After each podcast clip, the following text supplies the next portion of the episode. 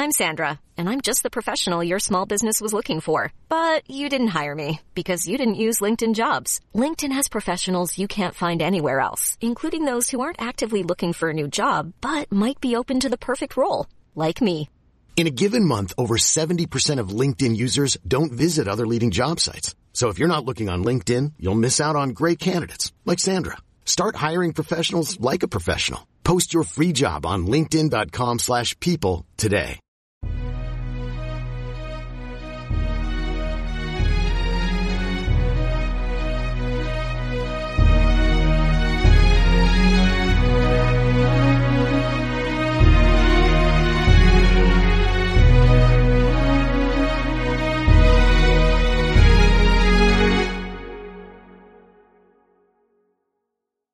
Ciao a tutti e benvenuti al 37 episodio di Pillole di Scienza. Oggi vorrei parlarvi di esopianeti, in particolare che cosa sono, come vengono rilevati e qual è il più famoso. Ma partiamo con ordine. Che cos'è un esopianeta? È un pianeta che si trova al di fuori del nostro sistema solare, quindi è un corpo celeste molto lontano, ma veramente tanto che orbita intorno a una stella che non è il nostro Sole, oppure anche potrebbero orbitare intorno a due o tre stelle, perché come sapete esistono sistemi anche binari o ternari, in cui cioè alcuni pianeti orbitano intorno a un gruppo di stelle. Il campo della ricerca degli esopianeti è agli inizi. È da dieci anni abbondanti che questo tema è ampiamente trattato. Prima era un qualcosa, non dico di fantascientifico, ma anche di infattibile, perché mancavano di strumenti, in particolare telescopi, abbastanza precisi da rilevare corpi celesti come questi, tendenzialmente molto più piccoli delle stelle e molto più lontani di quelli che abbiamo osservato nel nostro vicinato, ovvero il nostro sistema solare. Se ci pensate è incredibile, fino a pochi anni fa non avevamo la certezza dell'esistenza di altri pianeti al di fuori del nostro sistema solare, Adesso abbiamo già rilevato migliaia di esopianeti, il che è incredibile e ci fa capire che là fuori la situazione è davvero molto complessa ma anche intrigante. Migliaia di esopianeti appartenenti a centinaia di stelle o sistemi appunto binari o ternari diversi. È appunto incredibile e sono stati rilevati anche pianeti sia rocciosi che gassosi, un po' come quelli del nostro sistema solare. Per capire la consistenza in corrispondenza di determinati pianeti, ove possibile, perché non si può fare per tutti, si punta a quello che è uno spettrometro, ne ho parlato nel, nell'episodio dal titolo Telerilevamento, e in base al ritorno d'onda che riceviamo qui sulla Terra è possibile avere informazioni circa la composizione chimica del pianeta, quantomeno gli elementi principali.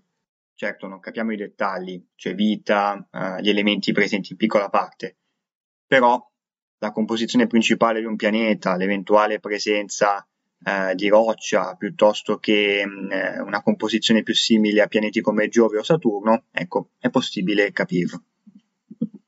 Però manca un pezzo. Cercare di capire la composizione chimica di un pianeta eh, presuppone che il pianeta sia già stato scoperto.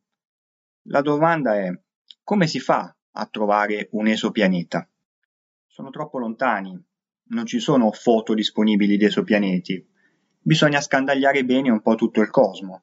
Ecco, per rilevarlo si utilizza una, un fenomeno di ricerca indiretta. Mi spiego meglio. Si osserva la luminosità di una stella per un lungo periodo e si cercano di rilevare eventuali cambi di luminosità, ma cambiamenti molto piccoli, corrispondenti al passaggio del pianeta davanti alla stella, ovvero il pianeta si pone tra noi e la stella e quindi la luminosità di questa si abbassa leggermente. Immaginate la Terra, è molto più piccola rispetto al Sole. Un eventuale osservatore molto lontano potrebbe captare soltanto con strumenti molto precisi un eventuale cambio di luminosità del Sole dovuto al passaggio della Terra. Un altro aspetto molto importante è che per capire e diciamo per avere una prova della presenza di un corpo celeste vicino a quella stella, questo cambio di luminosità deve ripetersi, deve essere periodico, appunto perché bisogna capire se il pianeta sta orbitando intorno alla stella oppure se si tratta di un altro corpo, ad esempio un asteroide o qualcos'altro che sta passando lì per andarsene poi via. Quindi per dire ho trovato un esopianeta ci vuole tempo. In più i dati che arrivano in riguardo a tutte queste osservazioni sono moltissimi e ci vogliono magari anni per analizzarli. Quindi ci vuole pazienza, metodo scientifico e soltanto quando si ha la certezza si può dare poi l'annuncio, anche perché si parla di cambi di luminosità talmente tanto piccoli che magari potrebbe trattarsi di qualche errore nella strumentazione o qualcos'altro, quindi bisogna davvero essere sicuri della bontà delle osservazioni. Trovare un esopianeta, capire se è roccioso o gassoso è già molto eccitante di per sé, ma un passo avanti è cercare di capire la sua posizione rispetto alla stella, ovvero se si trova nella famosissima fascia abitabile, ovvero ad una distanza dalla stella in cui l'acqua può restare liquida e non si hanno temperature troppo alte, un po' come la Terra, insomma.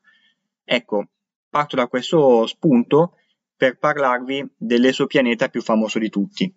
Si tratta di Kepler 22b, appartenente alla stella Kepler 22. Ecco, non c'è molta fantasia nella nomenclatura, in quanto Kepler è il nome del telescopio spaziale da cui è stata fatta l'osservazione. Kepler 22 è il nome della stella e Kepler 22b è una catalogazione, in particolare la lettera B, dell'ordine in cui vengono scoperti i pianeti. Diamo qualche dato sulla sua stella. È formata da 0,970 masse solari, quindi è molto simile al nostro Sole, e in più è una nana gialla, proprio come lui. Al momento è stato scoperto solo un pianeta che gli orbita intorno, che è appunto il nostro Kepler 22b. È stato scoperto nel 2011, quindi agli albori di questa nuova branca della ricerca dei corpi celesti, e sostanzialmente è nella fascia abitabile, quindi è molto interessante anche per questo. Ha una massa però di molto maggiore a quella della Terra, si pensa fino a 53 volte, anche se sulle dimensioni ancora abbiamo diciamo, ampi margini di miglioramento nei nostri calcoli e nella precisione dei nostri strumenti. È un pianeta roccioso e si trova nella costellazione del Cigno, anche un po' per collocarlo nella volta celeste. Ha un'orbita di 290 giorni intorno alla sua stella e quindi diciamo ha tanti elementi che lo fanno somigliare alla nostra Terra e sono molto più grande. E si tratta del primo di una serie di pianeti, esopianeti definiti gemelli della Terra che sono stati scoperti.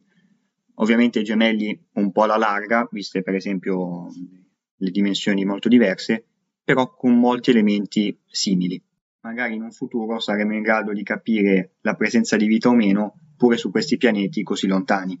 Bene, anche questo episodio di Pillole di Scienza termina qui e vi aspetto come sempre numerosi per il prossimo. Ciao e a presto!